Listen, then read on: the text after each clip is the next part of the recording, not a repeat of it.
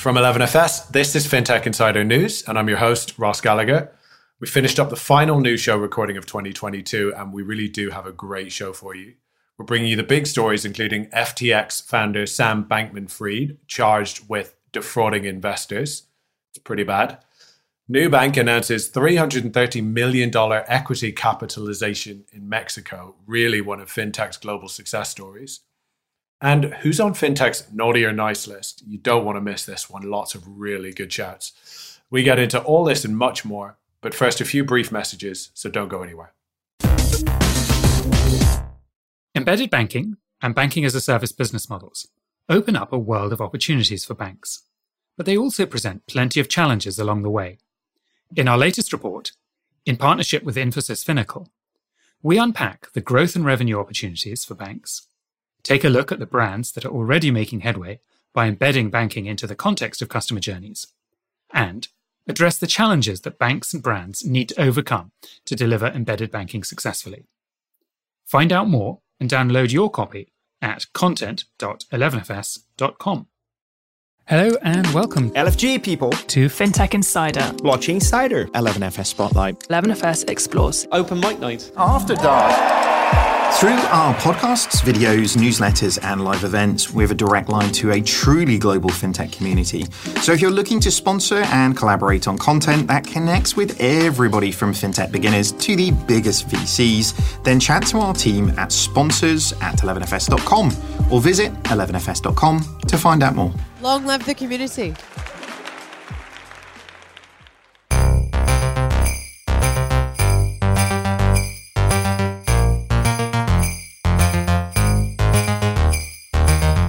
Hello and welcome to episode 690 of FinTech Insider.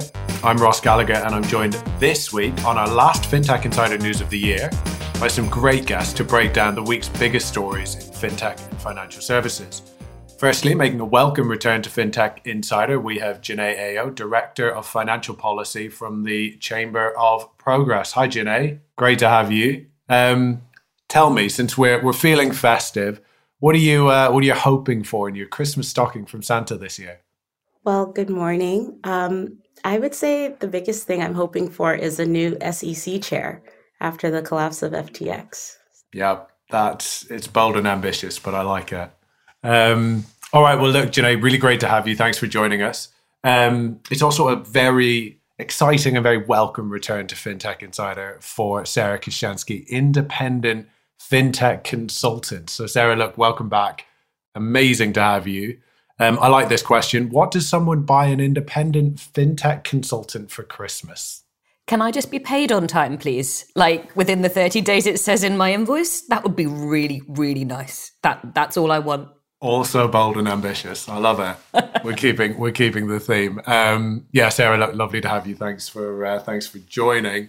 And then we also have a very welcome return to FinTech Insider for Bruno Diniz, co-founder at Spiralem. So Bruno, look, welcome back. Great to have you.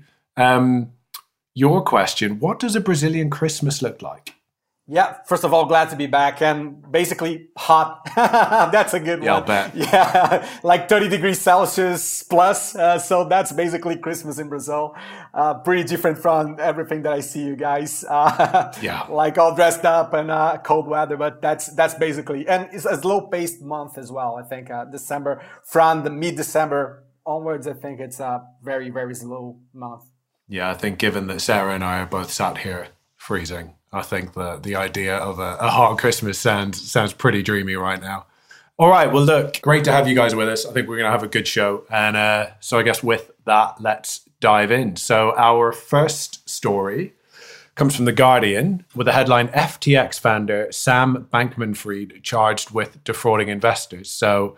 Sam Bankman Fried, SBF, the founder and former chief executive of the crypto exchange FTX, has been charged by the US Securities and Exchange Commission with defrauding investors in the company.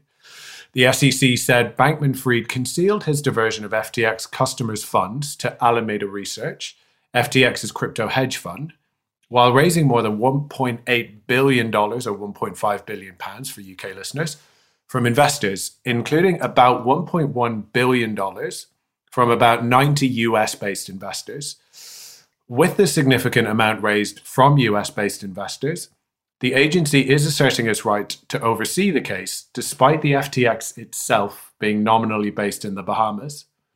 FTX filed for US bankruptcy protection last month, and Bankman Fried resigned as chief executive, triggering a wave of public demands for greater regulation of the cryptocurrency industry. In recent weeks, US authorities have sought information from investors and potential investors in FTX. Now, for the fully crypto native take on this story, you really should tune into our sister podcast, Blockchain Insider. Today, we'll attempt maybe to look at this story as it relates to the wider industry. Janay, I'm going to bring you in here first purely because you referenced this exact story uh, in your intro, but keen to get your uh, your thoughts, your reaction uh, to this story this week. Um, well, you know, it's it's very significant uh, what's happened. It's already been a strained relationship between cryptocurrency and lawmakers. Um, you know, at a time when the industry really needs thoughtful regulation and clear rules of the road, lawmakers are now in a position where they uh, need to be more reactive in their proposals as we head into 2023. Um, so, at a time when you know crypto needed to regain consumer trust, SBF uh, cemented a sketchy reputation with the actions of of the collapse of his companies.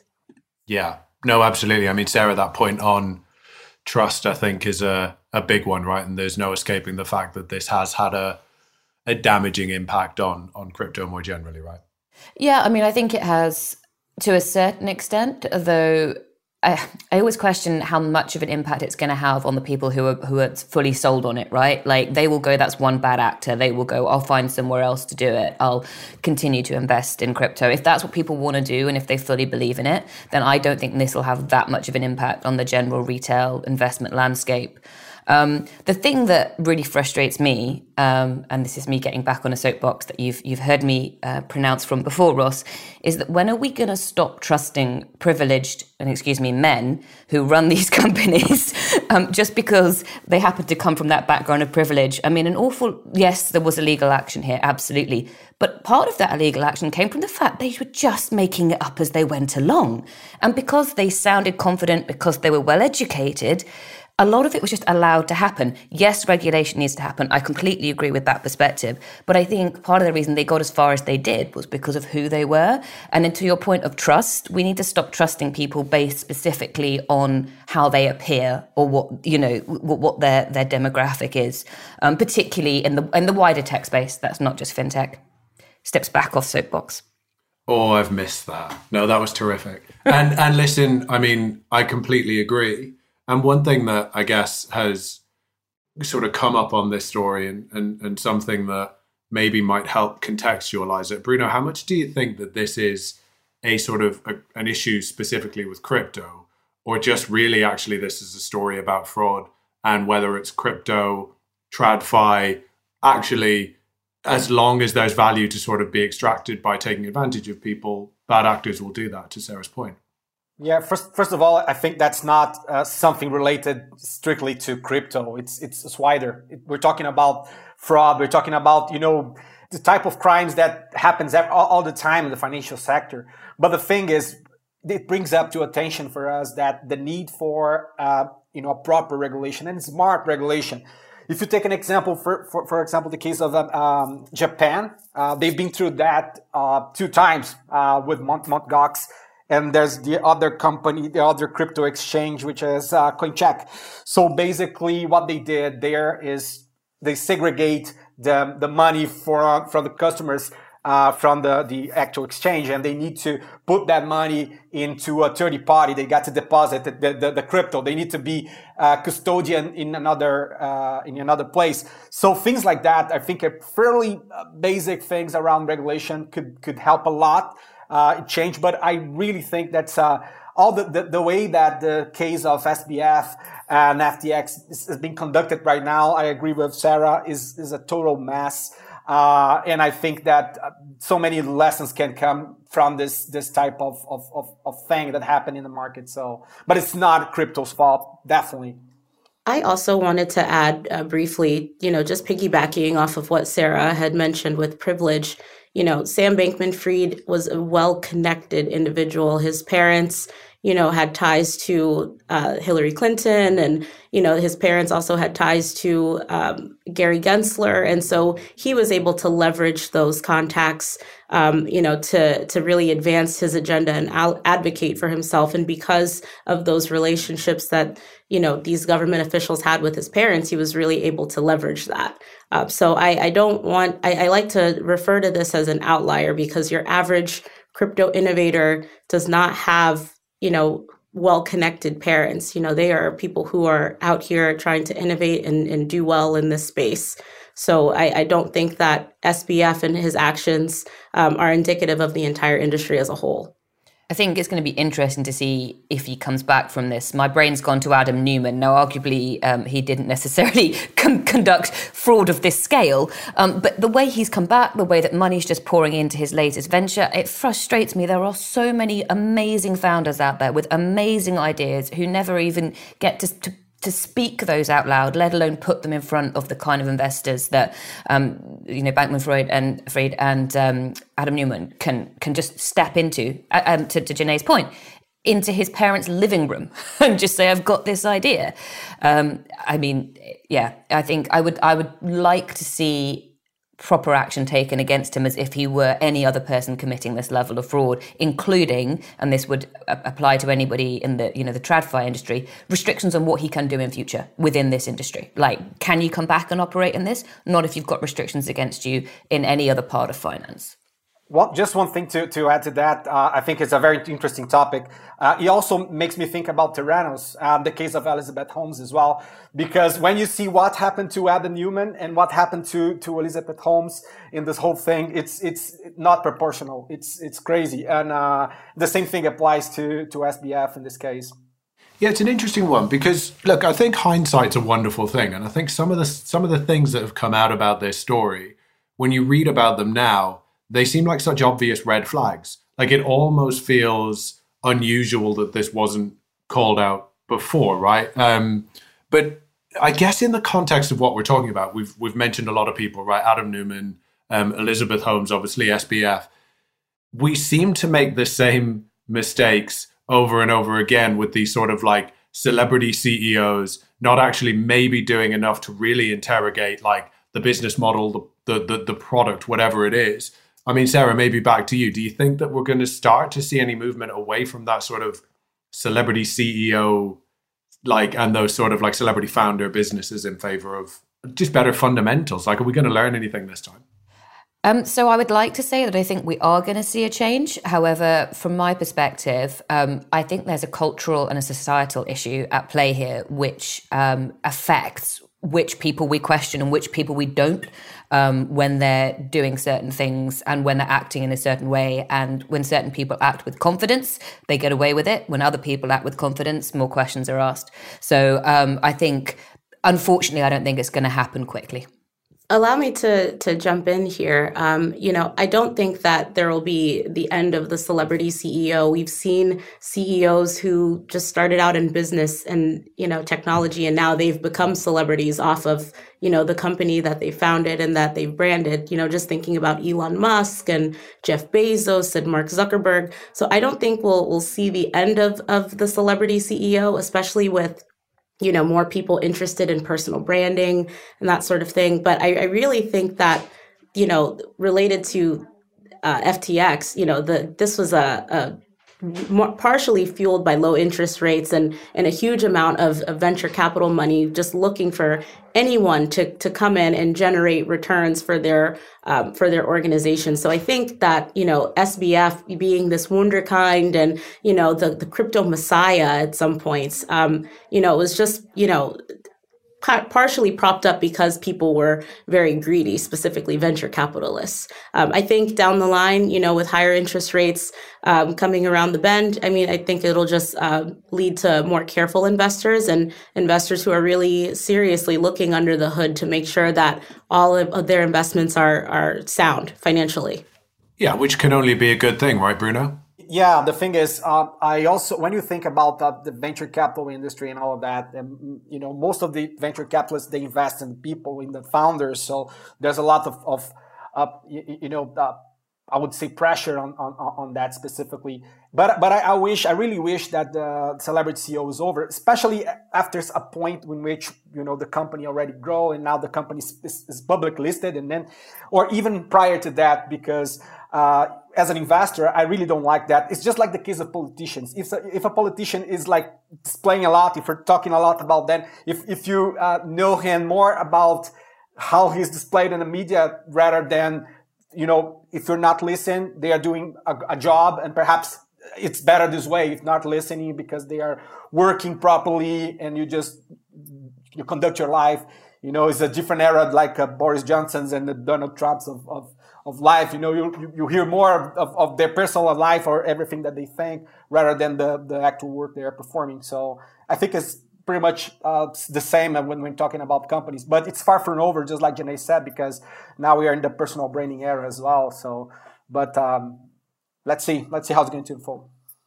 Yeah, well, look, I mean, as far as I'm concerned, I think if we do start to move away from, uh, not necessarily move away. I mean, I take your points, but if the, the that celebrity CEO becomes less of the focus, and Janay, to your point, we start to look a little bit closer at actually are those strong fundamentals in place.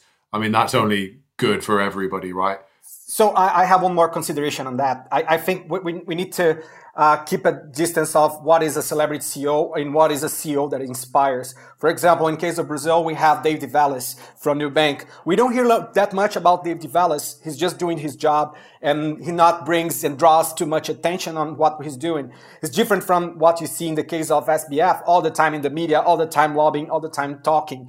Uh, and I think that deviates a little, you know, the attention from what's actually important, which is the work of the company, how the company is performing. Case of Nubank, performing well. The CEO is not the flashy guy. He's a very low profile guy. So, but it's a guy that inspires the industry. So that's a different thing that I think it's important considering here. I listen, I completely agree. And I think Nubank as just like a global fintech success story, I think they're as good as anyone. They also are our next story. So it's a very neat segue. Um, so I'm going to move us on. Um, this story comes from Reuters. So Brazil's Nubank announces $330 million equity capitalization in Mexico. Brazilian digital bank Nubank, Latin America's largest fintech, announced a $330 million equity capitalization in Mexico as it pushes to expand operations in the country. The investment adds to the $1 billion the company has previously invested in foreign investors and one of the best capitalized financial institutions in Mexico. So Nubank also said that Mexican banking regulator CNBV approved the expansion of its product portfolio, allowing the company to kick off the rollout of its digital savings account and debit card announced in November. So Bruno, I think it makes sense uh, to come to you first on this, interested sort of uh, in your sort of thoughts more generally, and then also, I suppose, why Mexico is such an attractive prospect for Nubank. Okay, perfect. Yeah, uh, I think that's uh, the the next obvious uh, battlefield for, for, for Nubank. Nubank is already big in Brazil. Out of 70 million clients, more than 65 million are in Brazil. So they established their footprint in Brazil. They became the fifth largest bank in the country, which is a very big deal. And now they are aiming uh, to, to, to play big in, in Mexico as well. When you look at the competitive landscape in, in Mexico, there are lots of space for Nubank to grow. They are 33.2 million uh, uh, customers uh, based there. Uh, so they, they, they have a lot of space to grow. Uh, there are lots of unbanked people in Mexico as well. And right now, as it beca- uh, the Nubank became a public listed company, big one in Brazil, is a is a time for them to uh, do everything they can to challenge the Mexican financial space, where we still have the big banks as uh, big players there. So there are many things to be challenged in the Mexican financial space by Nubank. I think they're in a good position to do so. And Bruno, to your point, um, it sounds like lots of scope to bring sort of people, excluded people, into sort of formal financial services, which was a big part of the success in the model in Brazil, right? Exactly, exactly. And I think that the Nubank got the mechanics, even though in the case of financial exclusion in, uh, in Mexico, is uh, deeper than, than Brazil. I think Brazil got uh, a, a, a, better scenario in a, in a general sense. But there are some similarities, especially the cultural ones uh, from Brazil and Mexico, and that that that can all obviously used uh, as a playbook for you know as Nubanks are very well established here is doing is start doing a very good job in Colombia as well. But Mexico, I think that that's the time to go all in uh, in the country and really make a positive difference there.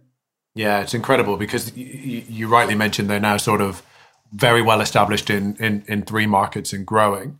Um, Sarah, I started out calling them a sort of global fintech success story. I think Bruno sort of covered off the customer numbers, which are staggering the market, and they're profitable, right? I mean, this is a this is a rare thing.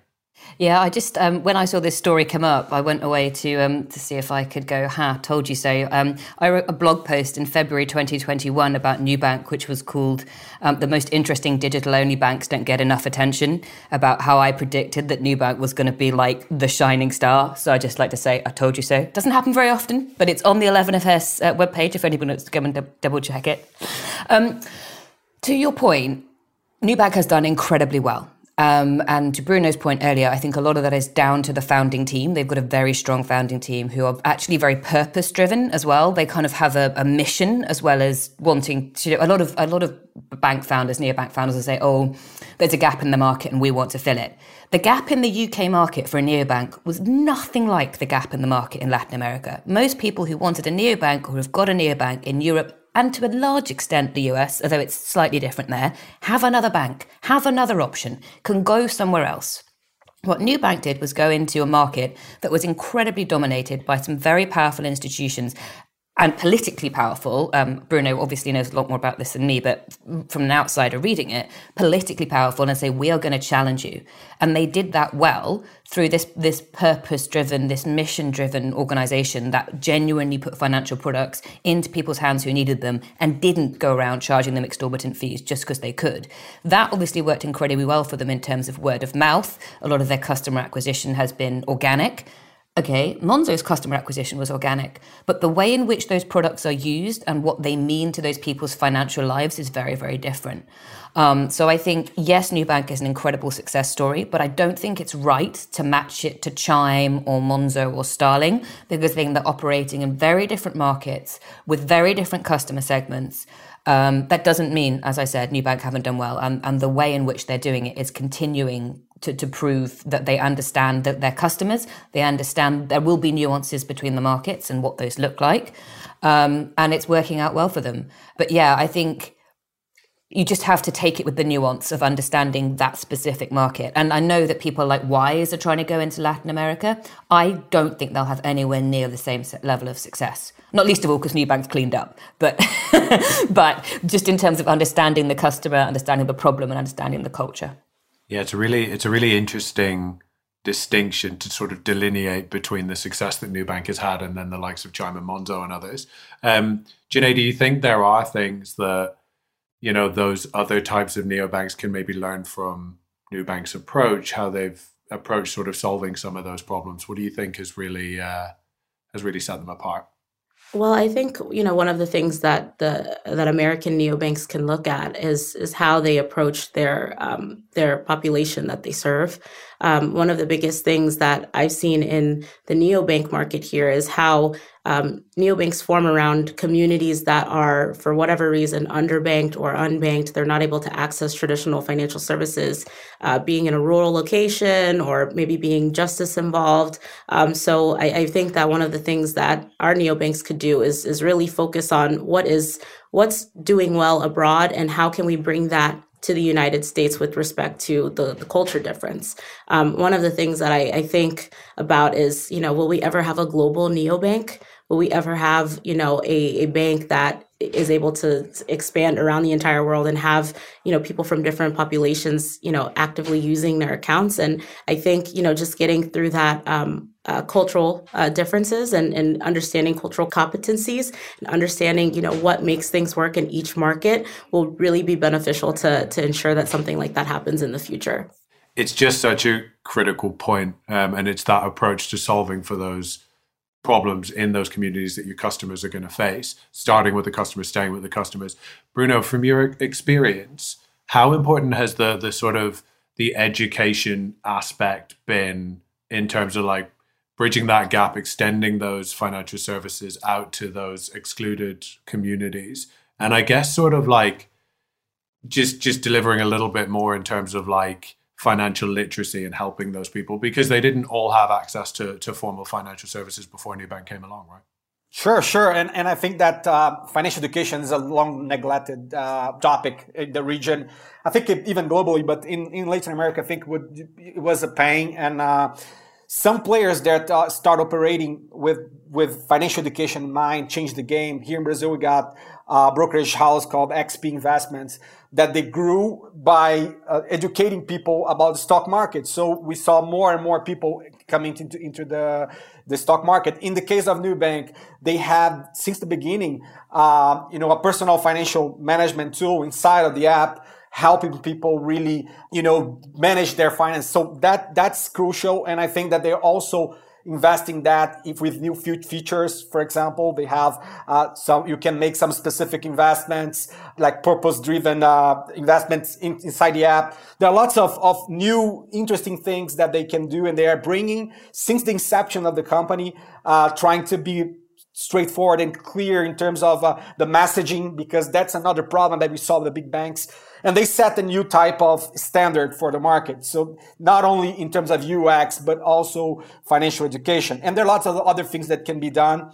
Uh, and I believe that the Nubank's a very good uh, shape to do that and continuing, you know, changing the market, not only in Brazil, but that applying also to Mexico, Colombia, and other, other some other countries that they are into right now. Can I can I just build on that in the sense of bringing the, the comparison in again? I think there's also a cultural difference about whether customers are willing, how customers are willing to interact with a financial institution trying to educate them. So I think a lot of companies in the West, banks, neobanks, have tried blog posts and videos and educational tools, and they get very low levels of interaction. And I believe that's partly there's a few reasons, but I think the two major reasons are one that people think they know. They don't, they, well, there's three. People already think they know. They don't trust a financial institution to be acting in their interests, whereas Nubank has established this position of trust in, in, in Brazil. Um, and then the third thing is um, having the capacity to absorb that information. Like you have to genuinely want to go and absorb it and learn it. It's very hard to be educated if you're not receptive to it. Um, and I get the feeling that different cultures are more open to, to engaging willingly and spending time to, to be educated. Um, to be educated, that sounds incredibly patronizing. That wasn't what I meant. But to absorb the information that people are trying to impart because they know it will help them and they want to, to improve themselves. Um, so I think you know when we look at a lot of the programs that have been launched by financial services companies and fintechs across Europe, they just get so little engagement that there's definitely a difference in the way it's been delivered and the people. Yeah, and we see that, don't we, in the numbers, right? Nublog, um, where Nubank posts its personal financial advice received, I think seven and a half million visits last month alone, right? So it just it just serves to sort of uh, illustrate your point, Sarah. Um, Bruno, last word to you on this.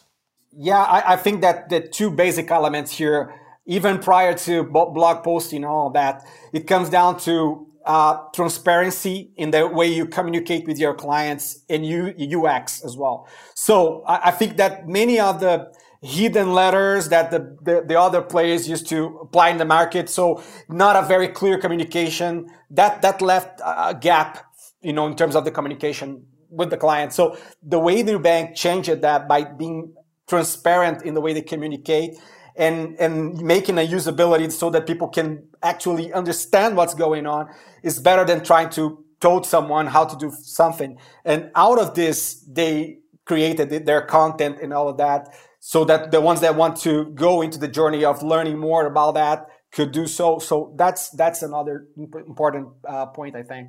Yeah, agree. I think that's important. It's about it's not just doing the right things; it's doing the right things in the right order, building that credibility, building that relationship, and then sort of building on it from there. Um, and I think also maybe we're all just suckers for uh, purple cards um, or hot coral or whatever flavor you're having today. Um, all right, cool. I am gonna just take us to a quick break. We'll be back with you very shortly. Here at 11FS, we believe in explaining FS without the BS. That's why we created our 11FS Explore series. Weekly videos that break down a complicated financial services topic into something everyone can get their head around, such as on ramping, buy now, pay later, the cost of living, ESG, stablecoins, telematics insurance, and inclusive design. Search 11FS Explores on YouTube now. Okay, welcome back. Let's get into our next story, which comes from CNBC with a headline Inflation peaked, but it's not returning to pre COVID levels in 2023. That's according to MasterCard. Um, so inflation has already peaked, but it will remain above pre COVID levels in 2023. This is according to David Mann, the chief economist for Asia Pacific, Middle East, and Africa at the MasterCard Economics Institute. So inflation has seen its peak this year, but it will still be above what we had been used to pre pandemic next year, is what Mann told CNBC's Squawk Box Asia. Central banks around the world have been hiking interest rates um, as recently as November in response to high inflation. They include central banks from the group of 10 countries, such as the US Federal Reserve, the Bank of England, and the Reserve Bank of Australia, as well as those of emerging markets such as Indonesia, Thailand, Malaysia, and the Philippines. So, I mean, pretty pretty clear statement um, here from Mastercard. Maybe Janay will come to you first on this one. What, what was your reaction to this story? What were your thoughts when you read it?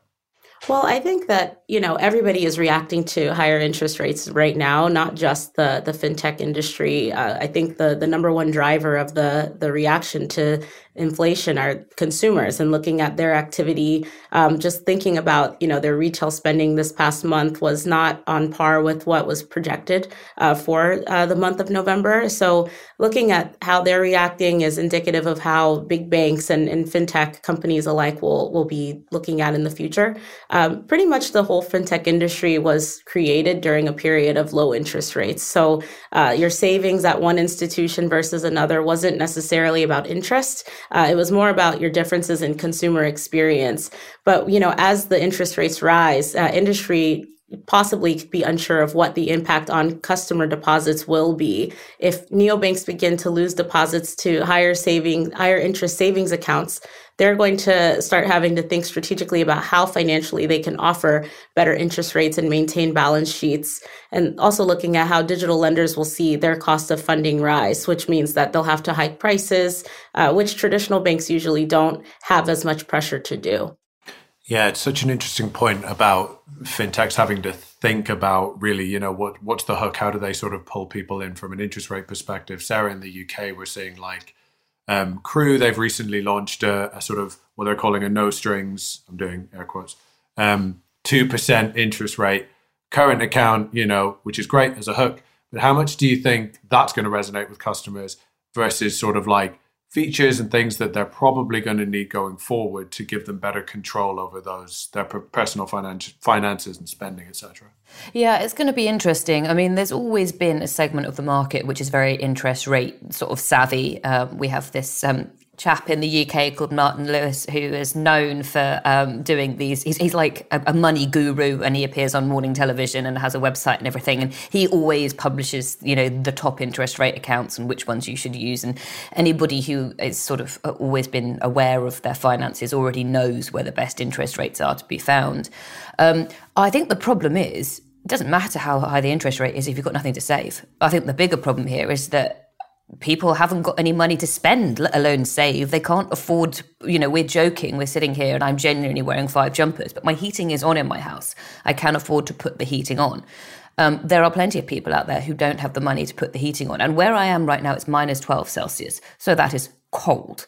Um, what's the point in offering an interest rate? As I said, if somebody's got nothing to save, we need to find better ways to help people manage the cost of living crisis. Now, I don't think that should be entirely on financial services. I don't think they can solve it. It's a much, much bigger problem. You know, in the UK, we have inflation, um, you know, as we do in the rest of, uh, as, as the rest of the world does. We also have, you know, ongoing Brexit problems. We have political instability here. So those things are all going to continue to impact the cost of living. We've got people striking. The nurses in the UK are striking today. They have never been on strike before in the history. So it is huge. Um, and so what that now I've got on my so- another soapbox. Get back off the soapbox, Sarah. Answer the question. Um, I think. I think interest rates are not the answer. I think products and services that help people manage their money better are the answer. Some examples of that would be helping people manage debt they've already got. How can you repackage your loans and make sure that you're using it, you're paying off the most appropriate part of that loan you've already got? How can you, if you need access to extra funding, access the most appropriate funding for you? Uh, you know, no brainer, a 30% credit card, a 30% interest rate on a credit card, probably not the answer to most people in debt. So, how do we help people access appropriate credit for their situation? Um, and how do we help people find the, the lowest prices things for the things they need? So, whether that's insurance or utilities or even their groceries, how do we help people make the most of what money they've got? Those are the tools that I think can have some impact they will not solve the problem. And I think it's optimistic to be looking at 2023 and going, oh, inflation's peaked, it'll come back down again. I, it's the way people are living and the way people are struggling is going to carry on for a long, long time. Yeah. And look, you know, I mean, um, I saw some really startling statistics on like the growth of food banks um, in the UK and stuff of the, the the last sort of decade or so. Really, it's terrifying, and I think you know credit balances, short term credit, credit card balances are, are through the roof. Um, you know, um, defaults are already are already sort of rising at, at, record levels. It feels like there's really very little resilience at an individual level, certainly in the UK economy, but I think you know the US and other economies as well. Um, Bruno, what's the what's the sort of LATAM lens on this? What's the picture there? Well, um, looking uh, more Broadway, I think that uh, that's part of the Latin American package here because we've been through scenarios of high inflation, you know, for different times in, in history. Uh, that's kind of the standard. And I, and I think when you look at, uh, of course, things are going to be harder, especially when you look how things used to be prior to the hike in, in interest rates and inflation. Um, we've been, for example, in Brazil, we had like a, a 2% interest rate in August to, to 2020, and now it's like uh, almost 14%. So, uh, uh, so we are used to, especially the entrepreneurs locally, are used to these changes. Uh, of course, we're coming from a very, you know, a very different scenario, uh, especially for lenders. Here will be tough, uh, but th- but that's it. That it is what it is. I think Latin America have been use it to that not only Brazil but other other countries, and and I think that uh, even though uh, words like recession is something that terrifies Americans for that's that's not something that's a, a, a, a, new thing for for Latin Americans in the sense. So, um, but anyways, it's going to be a hard year following what we saw to, in 22. Right, and um, it feels like we've sort of lurched from one crisis to another crisis. I think um, Bruno, just staying with you because I'm curious. Does that make you know founders in Latin America? Does it make them more resilient? Are they more used to these sort of uncertain economic conditions?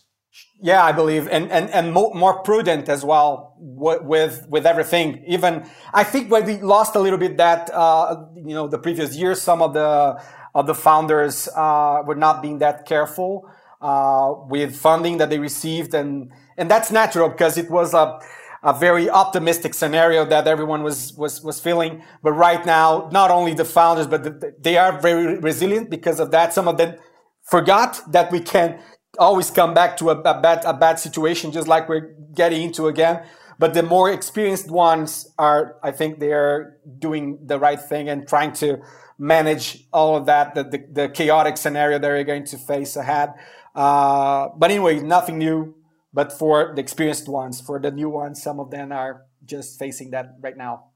Yeah, and then I mean, look, Janay, that's I guess the the sort of founder picture, but I guess one of the most sort of startling impacts that we've seen of this situation is the sort of the the large scale layoffs that we've seen in sort of fintech, tech more broadly. Is that a trend that you expect to sort of continue into 2023? Yes, I, I absolutely see that as a trend that will continue into 2023. And I even see um, a, a kind of a layoff for content creators as well who depend on these technology firms and financial services firms to you know as means to supplement their income or substitute their income entirely. Um, i know that there has been reports of a of a looming recession when it comes to content creators. Um, i know that there are some advertisers that you know will start limiting the amount of monies that they do give to influencers to create content for them. And you know i think it'll just it'll trigger a, ripple effect you know the the layoffs that we're seeing now will, you know, spur a lot of people to turn to gig work or, you know, to, um, you know, just being unemployed, maybe going back to school. I know enrollment rates right now in the US are low because, you know, people are looking at alternatives to school. Uh, there are companies that, you know, maybe a few years ago did not require a degree you know for people to work because they said that you know they needed people in those in those jobs right now.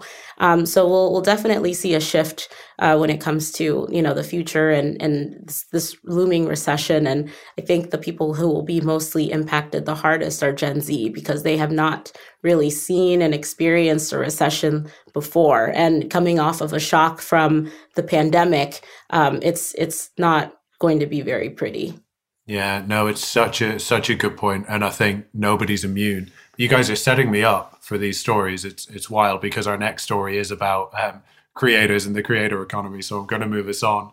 Um, it comes from TechCrunch with a headline: Ocho wants to rethink and rebrand personal finance for business owners. So newly launched, Ocho wants to make it easier for business owners to set up and manage their own 401k retirement accounts.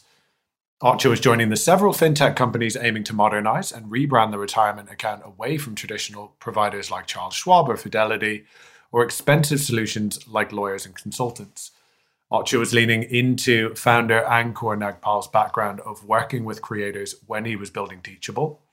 Teachable helped creators build revenue streams, and Ocho wants to help those same creators take their earnings and invest, harvest, and scale them in a smart way.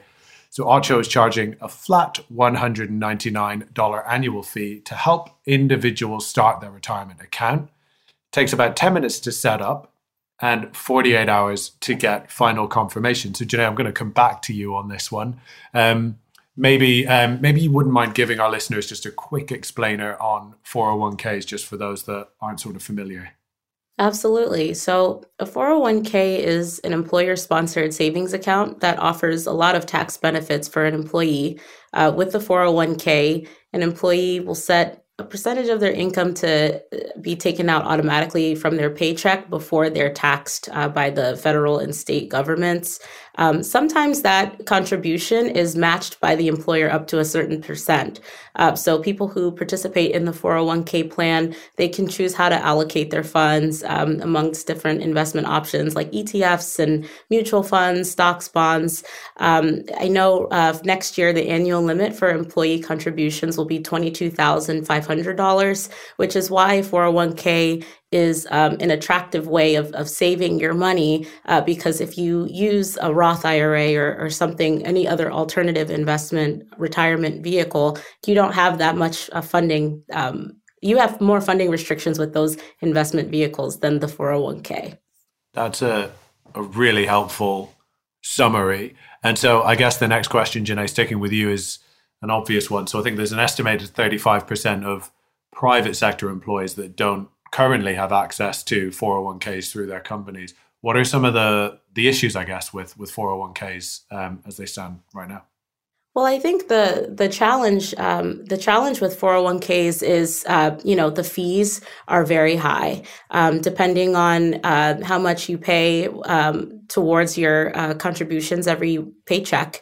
Uh, the 401k company that's or the company that's um, holding your 401k account is you know taking a piece of that um, your gains or uh, service fees. They're they're charging those things uh, to you. Um, so I would say that's one of the biggest things uh, that I've um, you know. Th- seen in this space and you know also looking at the people that don't have access so if you're you're using a 401k, you know, it's mostly um, offered by traditional companies, corporates, um, you know, but looking at gig workers, looking at people who even work in the nonprofit space, um, public servants that aren't members of the government, um, you're not offered those same opportunities uh, as somebody working at a corporate, uh, at a corporation. Um, so that's also another thing, the accessibility, it, it can be very limited. Um, I also think about the investor, you know, the, the person who's contributing to the 401 401k plan, they assume all of the risk that comes with managing that portfolio, um, their retirement portfolio. So if they don't have the proper financial education, they could be choosing investments that aren't necessarily compatible with their financial goals when they retire.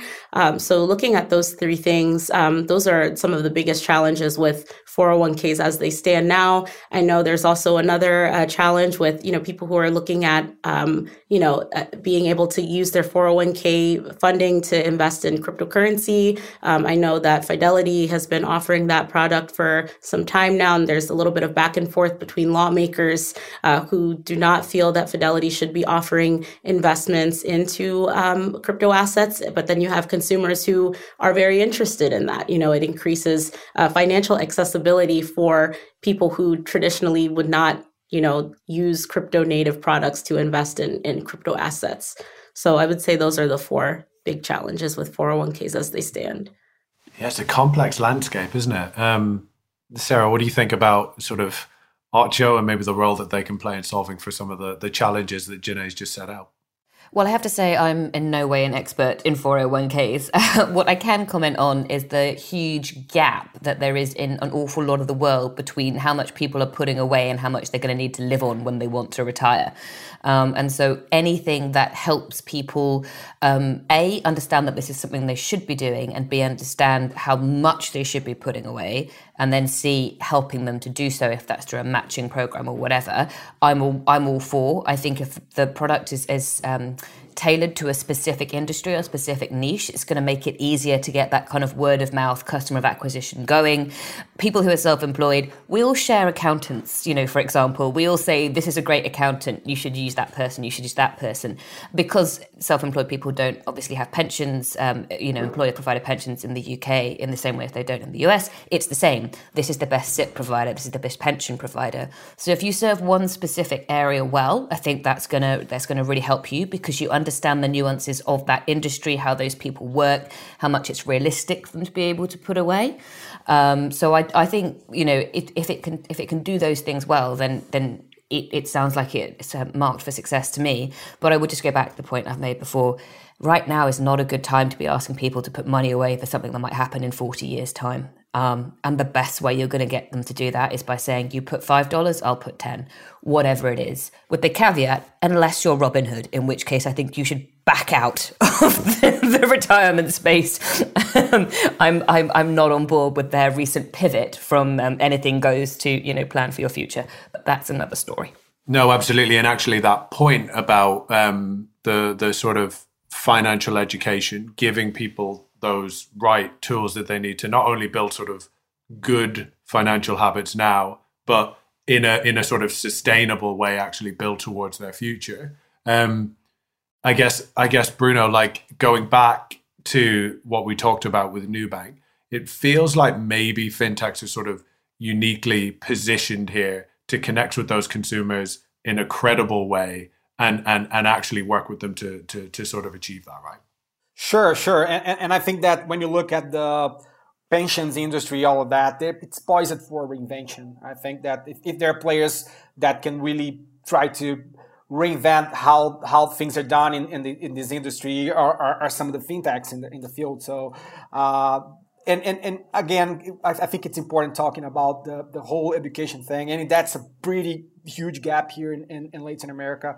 And some of the players that already gone into into this direction like XP investment I just I just uh, told you guys uh, brokerage house that Brazil got a low low low uh, usage of uh, you know uh, low percentage of, of people uh, on the stock markets and XP investment changed the game and changed the game in an offline era which basically they did that in, in different parts of Brazil many lectures around what is uh, the stock market, something that no no other bank or, or other brokerage house did before. Uh, now we have we're much better equipped in terms of uh, what we can use in terms of digital, uh, doing doing that digitally. Uh, and some some players are already doing good things in in the sense. And Nubank is one of those players. Uh, the way they're trying to uh, change uh, the possibilities for for investors and how they perceive and how they really manage and understand market. So that's that's important. That's and fintechs are doing something around about that right now. I just wanted to, to quickly add um, off of what Bruno is saying. You know, financial education is very important, and I think that with the rise of of um, you know more uh, mobile banking, uh, neobanks that are uh, app only, there needs to be an uh, an emphasis on digital literacy as well.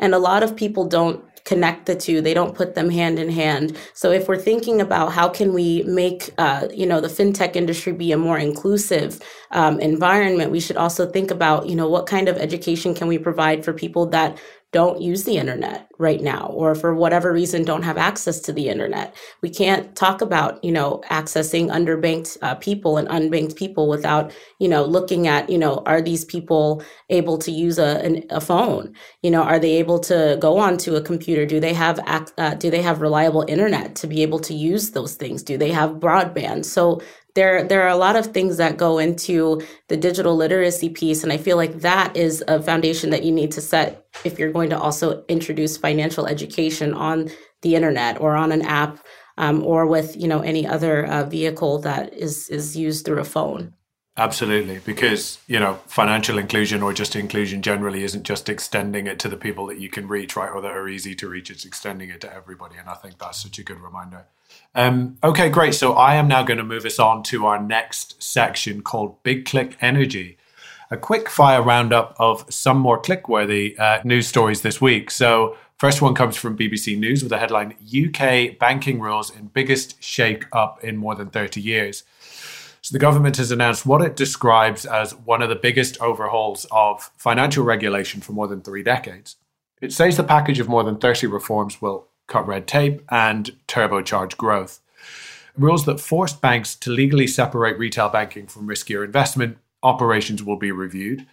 Uh, those were introduced after the 2008 financial crisis when some banks faced collapse. The package of changes uh, the Edinburgh reforms is being presented as an example of post Brexit freedom to tailor regulation specifically to the needs and strengths of the UK economy. However, critics say it risks forgetting the lessons of the financial crisis. I think my thought on that is yes, it does. Um, I think when you go back to some of the things that we talked about in the um, FTX and SBF story, I think sadly memories are short and we just don't really seem to learn the lessons um, of the the sort of disasters that we go through. So, um, I mean, we'll wait and see how this one plays out. Um, but as far as I'm concerned, it's a uh, certainly not universally good news. Okay, um, let's bring everybody back for the final section of the show. And to mark this festive episode of FinTech Insider, we're asking our panel to put something on the naughty or nice list of financial services. Um, this is the point in the show when I get really pleased that I'm actually hosting and not on the panel. Um, this can be an individual, a company, an industry term, and we need just one for each list. So, who should get a bumper stocking this year? And who deserves a big lump of coal? So, Sarah, I'm going to start with you if you don't mind. So I'm probably going to pronounce this wrong. Um, the coal in my mind goes to Giorgia Meloni, uh, Prime Minister of Italy, who basically said that um, digital transactions are not real money. Um, that's paraphrasing. And she wants everybody to go back to using cash. Um, and I won't speculate as to why she might have suggested that, uh, given you know um, Italy's complicated political history. Um, but honestly, when I heard that, I was like, read the room. you want help from Brussels, and that's what you're going to say. Um, so that's the coal, and I have to do a, a, a present as well, right? Yes, please. So you gave us a list of suggestions, and this is giving away the like the secrets of, of how this work. But when I saw Serena Williams on there, I kind of wanted to go for Serena Williams because I think she's just done so much generally um, for everybody, but then was slightly aware that we were going back into celebrity investor territory and that could be dangerous. But I think um, she deserves an awful lot more praise than she gets for everything she's ever done. And when she does invest, and her sister invests as well, I know uh, Venus Williams invests as well. When they do invest, they invest in products and services that support people like them from backgrounds they have come from um, to help, uh, you know, to advance advance themselves and, and, help themselves, you know, take a step up in the world. So um, I think for all that she's sort of stepped back from tennis, um, she shouldn't step out of the limelight for all the other good work she's doing. And sorry if I've stolen anybody else's. No, that was that was really good, really really good. Um, Janay, let's go to you. So I would say my uh, number one person on the naughty list is Kevin O'Leary, who was a fierce defender of the FTX collapse. Um, who he even went and testified and in support of SBF uh, this past week um, on the Senate Banking Committee. But I uh, feel like his overall um, demeanor about this collapse and overall uh, demeanor about the crypto industry as a whole has leaving me it's leaving me with the desire to give him a big lump of coal. Um, and for my nice list uh, the person i would give a present to uh, i would say and this is very interesting because I don't agree with all of his politics, but Patrick McHenry, who is the ranking member of the House Financial Services Committee, he's uh, really done a lot uh, this past year to you know move the needle on fintech regulation and crypto regulation uh, in the House, and he is poised to uh, become well, he will be uh, the next um, uh, chair of the House Financial Services Committee. So I'm excited to see his agenda when it comes to um, you know clearing up some of the regulatory gray area with fintech in the United States. So I would give him a present. Nice, yeah, two great shout outs as well, Janay. Uh, Bruno, what are your thoughts? Well, uh, the call will definitely go to Sam Bankman Fried. It's just like, man, this guy is a sociopath.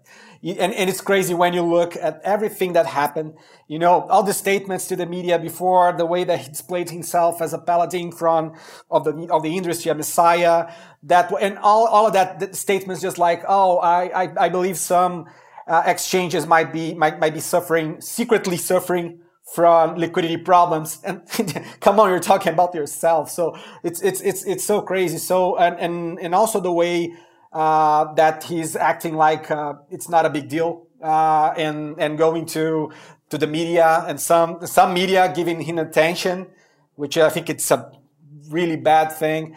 Uh, and so it, it all becomes a, a big big circles. And, and and and for me that would the call would, would, would uh, go to him, and the, the, the present uh, to to the president of the Central Bank of Brazil, Roberto Campos Neto. I think he's been doing uh, he's doing an extraordinary job here from everything since the beginning. I think there are lots of regulatory changes, regulatory sandboxes here implemented in Brazil.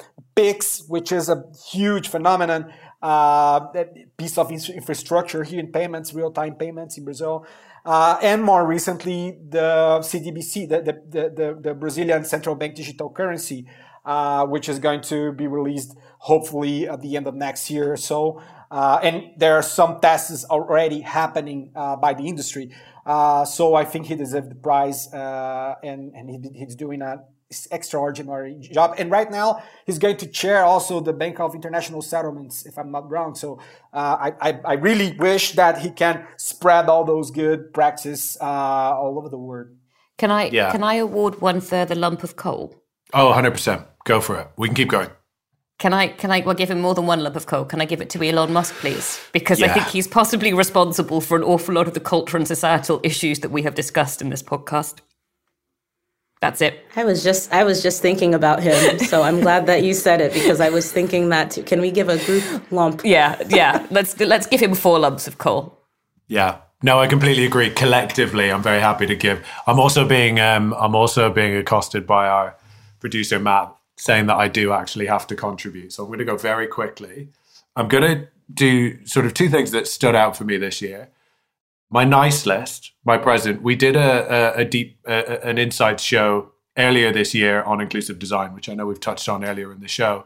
And one that stood out for me was um, Sibstar, which is designing a, a, fintech app for dementia sufferers, sufferers and their families, solving um, a really difficult um, just sort of personal problem. So that's uh, that was one that really stood out for me. So so shout out to Sibstar and the guys over there. One thing that I'm going to give the lump of coal to that really just oh it just at the time I think it just gave me the creeps and I think it just spoke to like a worrying trend um, certainly that we're seeing here in the UK. But the idea of paying for sort of groceries and pizza delivery with sort of buy now, pay later. And I just think it speaks to such dangerous financial behavior and sort of building those habits over time is just so destructive, right? So um, those are the two things that sort of jump to mind for me. Um, we had some suggestions actually from our listeners too, uh, sent to us on LinkedIn and Twitter. Um, and Nicholas Labovitz says, Dan McCrum defo makes it onto the nice list uh, after launching Money Men. Couldn't agree more. And of course, everyone involved in the Wirecard scandal goes right on the naughty list. So again, I think that's a, a good shout out um, in addition to those from our panel. Um, right, so that wraps up this week's news show and our last news show of 2022. So thank you to all our guests um, over that and everyone who has listened over the last 12 months. We can't wait to share big things with you in the new year too. And of course, thank you so much to today's guests. Um, let's go around the virtual room. Uh, maybe you can tell us where people can find out a little bit more about you. Janay, let's start with you this time. You can find me at uh, on Twitter at Janay Eyo, so first and last name, and then my organization's website is progresschamber.org. Awesome, Sarah. Let's come to you next. Uh, you can find me on Twitter at Sarah Kocianski, or you can find me on LinkedIn there as well. Um, and you can also apparently still find my blogs on the 11FS website. So that was a nice surprise this afternoon. Well, lucky you. I think when it comes to like Christmas reading, downtime reading, that is a go to. Um, and Bruno, how about you? Nice. Yeah. Uh, first of all, thanks uh, for, for having me again here. Um, you can find me at LinkedIn. I'm very active there. Uh, Bruno Diniz, D I N I Z. Uh, so if, if you put fintech after that, I think it's easier to find uh, find me. And also at my website, uh, brunodiniz.com as well. Awesome, Bruno. Thank you. And it's always our pleasure. And as for me, you can find me at Ross Gallagher07 on Twitter. And listen, thank you for listening. Um, do join the conversation on social media. Email podcasts at 11fs.com and find our mailbag link in the show description to submit your questions for the panel. Thank you very much. Goodbye and Merry Christmas.